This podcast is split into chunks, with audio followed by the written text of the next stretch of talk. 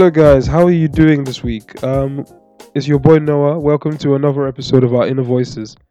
Um, this is the podcast where we discuss interesting ideas from different perspectives. Uh, today is episode nine. That's crazy. Episode nine. We're almost at episode ten. So thank you for everybody who watch it, who listens to this. Um, you know, obviously I appreciate it. Um, today I have a recurring guest, um, Laura Sage. Okay, hey, it's Laura, um, Noah's favourite guest. He loved me so much he had to beg for me to come back on. Uh, yes. Um, obviously, I had to get Laura back on because you know the numbers don't lie. but yeah. Um. So today's topic is called the amazing human. Um. it? The amazing human system. Um. And basically, this topic was inspired by a conversation I had um on a cab uh, on a uh, with an Uber driver a few weeks ago. Like, I'm not sure why we were having a conversation about this, but that's how my weekends go. Um, but yeah, we were talking about like illnesses and how the body like protects against illnesses and stuff. Yeah, so basically last week Noah had man flu. Um, and so he was like obviously moaning about it quite a bit. So I think he got into the cab and just started talking about how ill he was. And the conversation flowed from there. We we we ended up thinking we ended up just talking about how amazing the human body is. And so I decided to dig up some old biology demons from A from GCSEs and you know just have a have a go at talking about some of the internal systems of the human being and the brain. Uh, yeah, we'll see where it goes. But just a quick disclaimer, obviously, um, I have a I got a B in biology uh, GCSE, so obviously I'm no Einstein, or heck, I'm no A student in biology anyway. uh, so if I'm talking about this quite in a very broad way, don't don't behead me or anything, please. Science people, I come in peace. I'm just trying.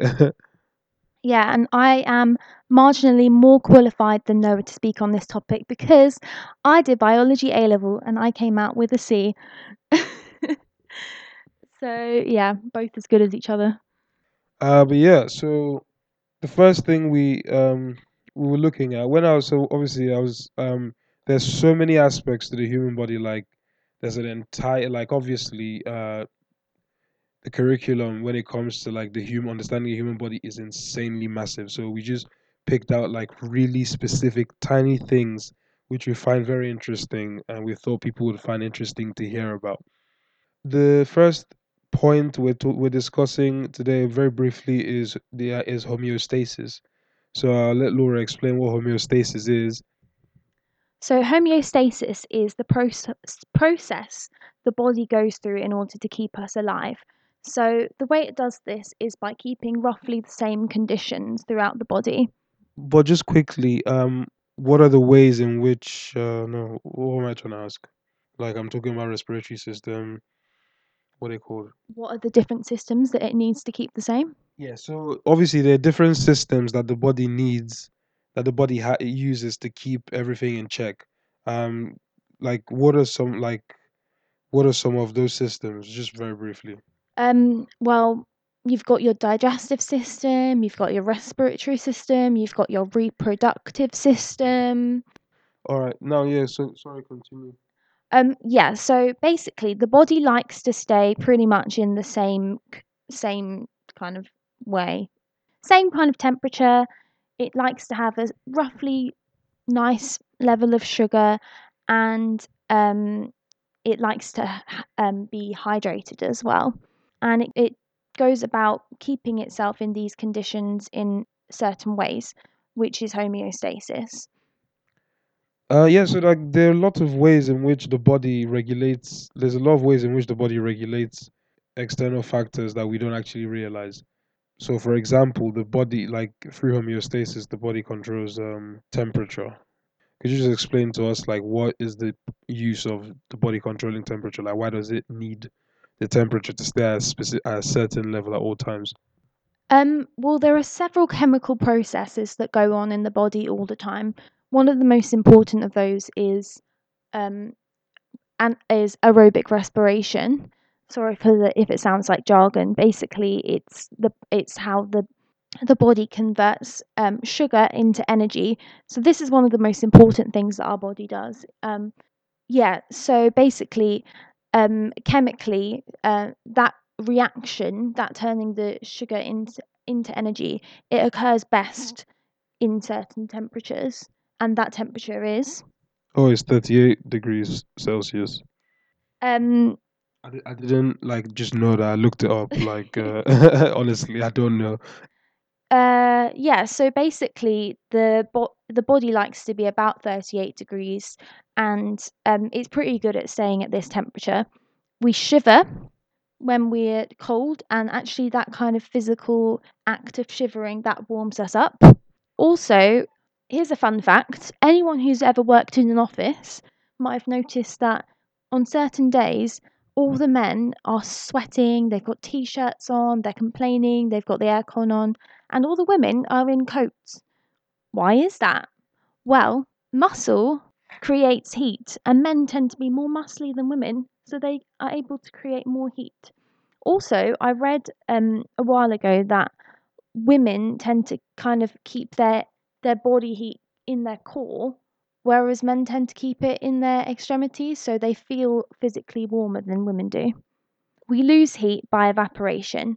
That's why when it's humid, you feel a lot hotter than when it's dry because it's actually hard for water to escape our bodies when it's humid. Right, that's that's that's um what nicely explained, Laura. Um, yeah. So if any, don't worry. If anybody's feeling like um it's a bit sciencey, uh, yeah, we're gonna ditch the science soon and just go straight to the like just speculating. The next thing about the human body, which I think is really awesome, is how it copes with illnesses, right? So this is something I've always been fascinated with, like what happens when we get ill. Um, so obviously we chose the simplest illness, um, you know, obviously for for the listeners and for my sake, but we chose um just like flus because everybody currently has a flu. Like like um I just had one last week, and one thing I I discovered uh, recently, I probably should have listened in biology, but one thing I discovered recently was like when we have fevers, um, a lot of people usually think when you have a fever, you're really ill and um, like you probably need to take medicine. But actually, what happens is when you have a fever, it's basically your body increasing its temperature so that the organism living inside of it, uh, like the external organism causing the the virus, can hopefully die. So, like basically, if you have a really really high fever, that's because your body just doesn't understand how to regulate, like how to stop itself from trying to actively destroy this thing. So it's just fighting. And whereas if you just have like one of those normal fevers with a cold and etc., that's your body's way of defending itself against like potential illness. So yeah, um, we might think of the fever as being a symptom of the illness, like as if the virus is what's caused the fever, but it's actually our body's way of defending ourselves against the virus that's causing the fever. Um, and it's actually a good thing, even though it doesn't feel very nice. It is a good thing that we've got that fever because that means that our body's healthy enough to fight off the illness. If if our body wasn't healthy in the first place, it wouldn't be able to raise the temperature adequately to fight off the illness, the virus, and that's probably why certain groups of people, like older people, young like young children who can't regulate their body temperature as well, they're much more vulnerable to illness, like flu. I've yeah, I've always wondered about this. What happens um to the process of homeostasis when you get ill? Like obviously, I think the obvious thing I would think is because homeostasis covers all the internal systems. If you're if you're ill, like there's less um if you're ill then there's more focus on trying to defeat like trying to get rid of the illness. So there's probably going to be less functionality in like in like the in like um the other systems. Is that am I is that is that correct? Yeah, that does make sense because say if you have a fever, you're sweating, and when you're sweating, you're losing water. So yeah, like that's that's kind of reducing that homeostasis of having good water levels, keeping hydrated. So when you do have a fever, you do you need to make sure that you're sipping on water. You don't need to be glugging it down, just having sips of water regularly because you're losing water thanks to your fever. Um, and also just generally like you might feel kind of weak because it, um, your body is at a temperature that's not like completely comfortable.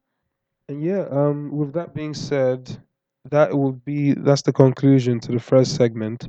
Um, on the second in the second segment, we're going to be talking about what the brain's involvement in all this is. We're also going to be speaking about the reward. What's it called? The reward system. The reward pathway. So yeah, tune in for the return.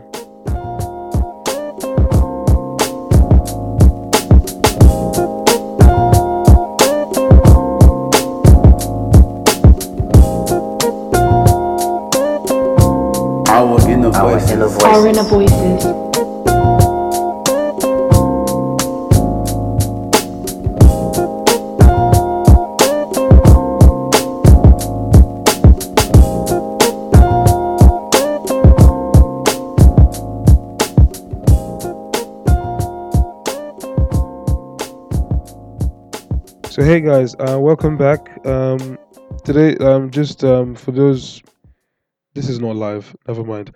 so hey guys, welcome back. Um, yeah, in the second half, we're just going to be speaking about like the brain's, um, what the brain's involvement in like the whole process of homeostasis is, and like uh, this thing called reward systems um, that the brain has.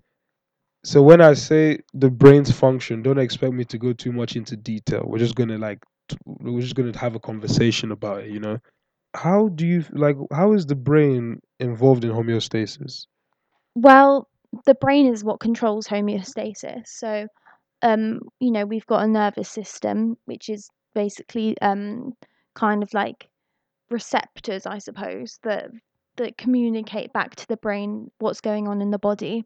And then there's a part of the brain called the hypothalamus, which actually controls everything that's going on in the body.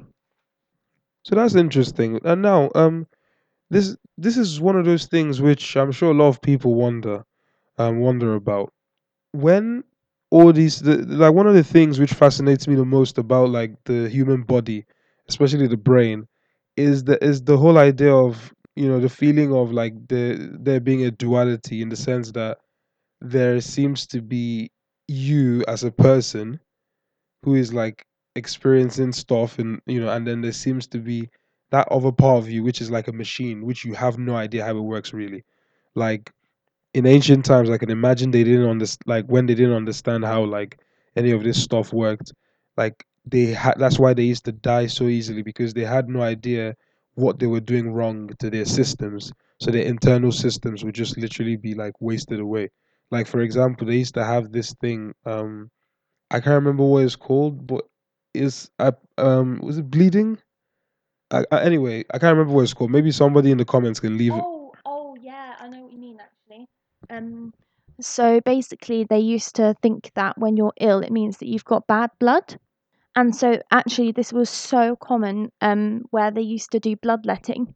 So if, if you were ill, and actually even when you were normal, I think they used to just um, they'd either cut you or they might use leeches, which is actually less painful um, because a leech has something in it, its saliva that numbs a wound. Um, but yeah, they they used to just take out bits of blood. Yeah, I think that yeah, that was that's that was it. And like imagine how crazy that is compared to like what we we have now today and what we understand. Uh, my point is even still we don't feel like we're we're like um what's the word I'm looking for? In yeah, we don't feel like we're fully involved in this in the process like that's happening inside our system. It feels like the brain just does everything for us, but there are weird ways in which we seem to be in like brought into this like into this um system of homeostasis.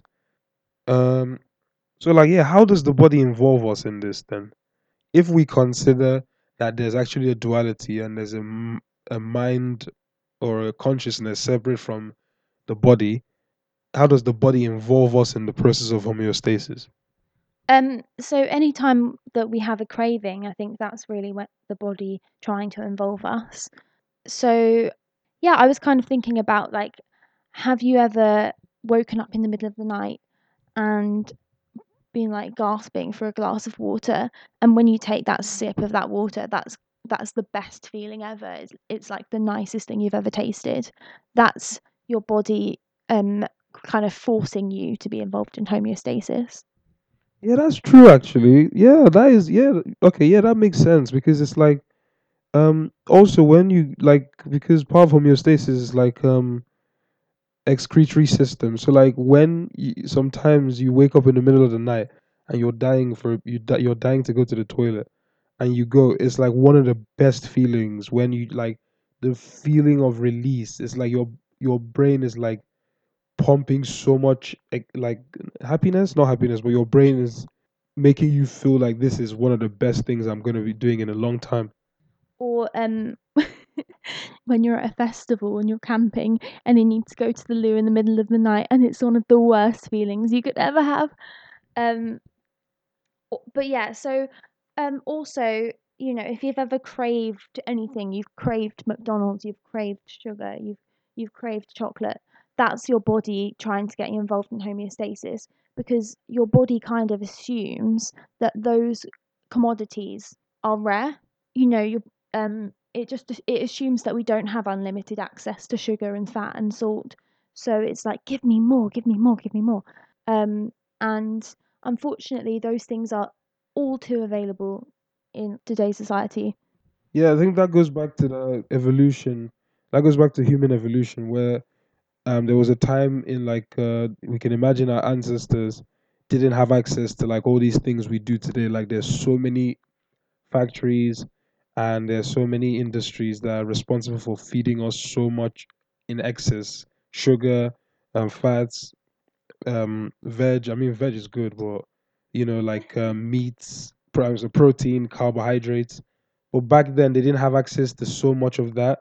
So like it's still that primal instinct we have to like look for sugar as best as we can look for fat as best as we can even though at the same time we have so much of it.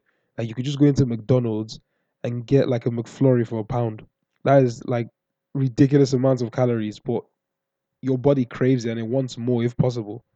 Yeah, I mean, um, you know, we kind of look down on ourselves when we um when we don't stick to our diet plans, but it is really, really hard because the body is begging us for this stuff. And also the advertisers are making it really hard for us to ignore it as well with the bright colours, like um amazing adverts and like and by making it so cheap and so readily available. So like you can't be too hard on yourself. Your body basically is forcing you to eat that stuff. But how about, but you know, then there's the other side of this where the body also rewards you. Uh, we'll call it reward, just you know, for the sake of um understanding. When the body rewards you for for doing bad things to your body, like eating bad foods, you feel a certain, like you feel a con- um, what's it called? I think it's dopamine. So your body, when you you eat bad foods, like you really enjoy, or you smoke, um, the chemical dopamine is released. The chemical dopamine is released, which gives you like happiness and gives you like you know feeling of satisfaction. Yeah, so basically, um if you're asking why would the body reward us for doing something bad, I don't I don't think it, it is rewarding us for doing something bad. I think it's that that chemical it kind of overrides our reward system. So, um, for instance, um, nicotine, they say that nicotine actually produces dopamine in the brain. So, dopamine is the substance that our brain uses to reward us. And I think basically the um, things like nicotine, alcohol, um, illegal drugs, they artificially create that reward in our brain.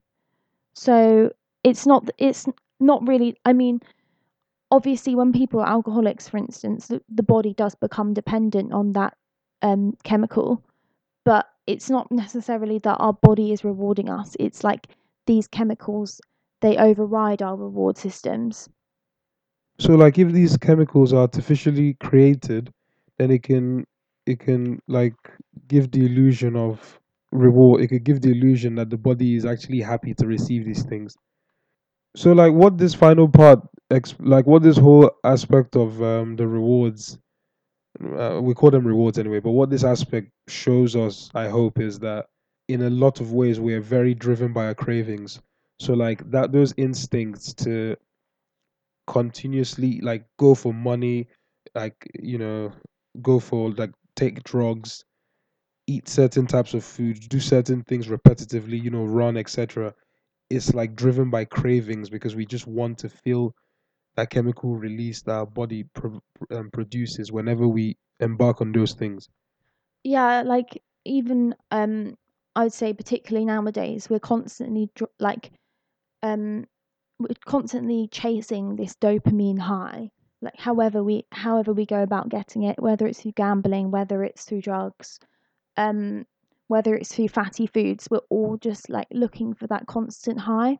And I think when people talk about looking for happiness, that what we really should talk about is looking for satisfaction because these kind of things they give us momentary happiness, but they don't give us a deeper satisfaction. And actually, true happiness is is learning to not kind of let happiness drive you, if that makes sense. Like you're looking for excitement, you're looking for reward, but what you should really look for is like just just to be content. So yeah, for me personally, I think the reason why today's episode is probably going to be is is quite is kind of useful is like even though we're out of the classrooms, we don't stop learning. We shouldn't just put away the knowledge that we acquired while we were in the class, while when we were in secondary school, sixth form, university. We shouldn't just bin that knowledge away. In like there are practical ways in our everyday lives we can implement that knowledge. For example, with biology and understanding the human body. The human body is amazing. It's a phenomenal piece of work. Um, you know, listen to yourself, study your body, try and understand the like the prompts that your body gives you, and yeah, hopefully you have better health and a better life. And like what we want people to understand is even if you're not an expert on this kind of stuff, like don't feel don't feel like science isn't for you. If you didn't like science in school, that's probably because you were forced to learn it. They they taught it to you in a way that wasn't that interesting and they graded you so you didn't feel like um like it was for you. But if Noah and I can talk about science with the very little qualifications that we have, then anyone can. Like let's let's get everyone talking about science. Awesome. It's been your boy Noah. Peace out.